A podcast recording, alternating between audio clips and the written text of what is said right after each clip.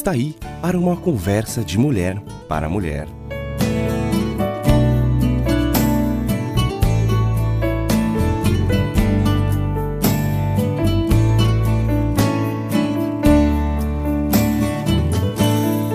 Olá, amiga ouvinte! Você consegue perdoar quem lhe ofendeu? Somos incentivadas pela palavra de Deus em Efésios 4,32. Sejam bondosos uns para com os outros, compassivos, perdoando-se mutuamente, tal como Deus os perdoou por vocês pertencerem a Cristo. Pense quem você tem de perdoar. Sobre este assunto eu quero falar com você hoje.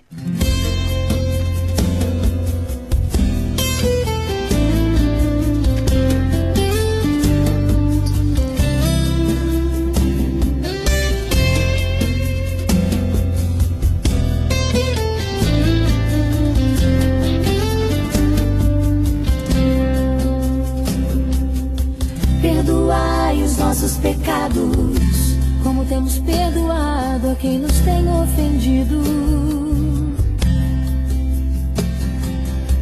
Perdoai os nossos pecados, como temos perdoado a quem nos tem atingido.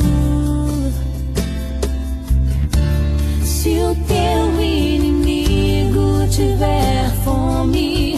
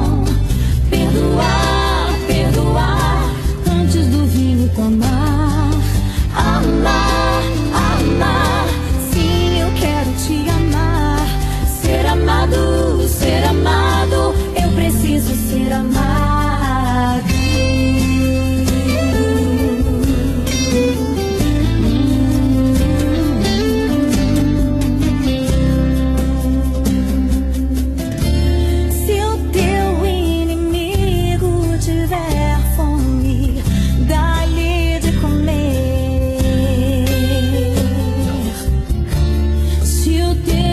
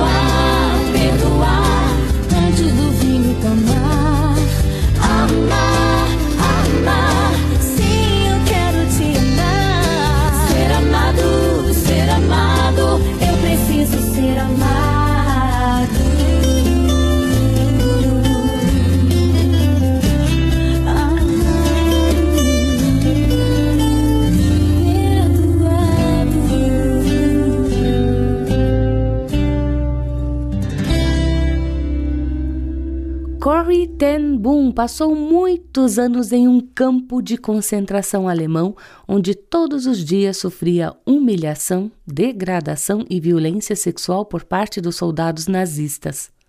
Ainda se lembrava das pilhas de óculos, das montanhas de sapatos e do mau cheiro constante de excrementos humanos. Lembrava-se das pulgas, da fome e do odor de carne queimada vindo dos incineradores. Sofria ao lembrar-se de sua amada irmã Betsy morrendo em seus braços. No fim da Segunda Guerra Mundial, Corre saiu do campo de concentração e entrou na seara do ministério. Viajou ao redor do mundo falando da graça e do perdão de Deus por meio de Jesus Cristo. Deus atira nossos pecados nas profundezas do mar, ela dizia, e coloca ali uma placa com estes dizeres: é proibido pescar. Em uma manhã de domingo, depois de falar em Munique, ela viu um homem atarracado e careca, trajando sobretudo cinza, aproximar-se da tribuna. Assim que avistou o homem, ela visualizou a farda que ele costumava usar em Ravensbrück Imediatamente lhe veio à memória o símbolo com a caveira e os ossos cruzados na viseira dele. As pilhas patéticas de roupas e sapatos no meio de uma sala enorme e fria e a vergonha de ter que andar nua na frente daquele homem. Ele foi um dos guardas mais cruéis e agora ela estava frente a frente com ele. O sangue de Corre pareceu gelar em suas veias. O homem estendeu a mão. Bela mensagem, Fräulein, ele disse. Como é bom saber que, conforme a senhora afirmou, todos os nossos pecados estão no fundo do mar. Ela hesitou e remexeu a bolsa para não ter de apertar a mão dele. O homem contou que havia sido guarda em Ravensbrück, mas se convertera ao cristianismo. Sabia que Deus o perdoara, mas queria também receber o perdão de Corre. E ela conta: Eu continuei em pé ali, eu que tive os pecados perdoados infinitas vezes, incapaz de perdoar. Betsy, minha irmã, morrera naquele lugar. Será que com aquele simples pedido de perdão ele poderia apagar sua morte lenta e terrível? Talvez ele tenha ficado ali alguns segundos com a mão estendida, mas para mim pareceram horas enquanto eu me debatia com a coisa mais difícil que tive de fazer, porque eu tinha de fazer, eu sabia disso. A mensagem de que Deus perdoa tem uma condição prévia. Devemos perdoar aqueles que nos ofenderam. Se vocês não perdoarem os homens por suas ofensas, Jesus diz, o Pai Celestial não lhes perdoará as ofensas. Eu sabia que aquele não era apenas um mandamento de Deus, mas uma experiência diária, e continuei ali com um frio terrível no coração. Mas perdão não é uma emoção, eu também sabia disso. Perdão é um ato de vontade, e a vontade pode funcionar, seja qual for a temperatura do coração. Jesus, ajuda-me, orei silenciosamente. Posso levantar a mão, posso ir até esse ponto. Tu me darás o sentimento. E, de forma desajeitada e mecânica, apertei a mão daquele que estendeu a sua para mim. E ao fazer isso, uma coisa incrível aconteceu. A corrente começou em meu ombro, correu por meu braço e chegou às nossas mãos unidas. E então o calor daquela cura pareceu inundar todo o meu ser, levando-me às lágrimas. Eu o perdoo, irmão, eu disse chorando, de todo o coração. Corre libertou o homem, mas acima de tudo, libertou a si mesma.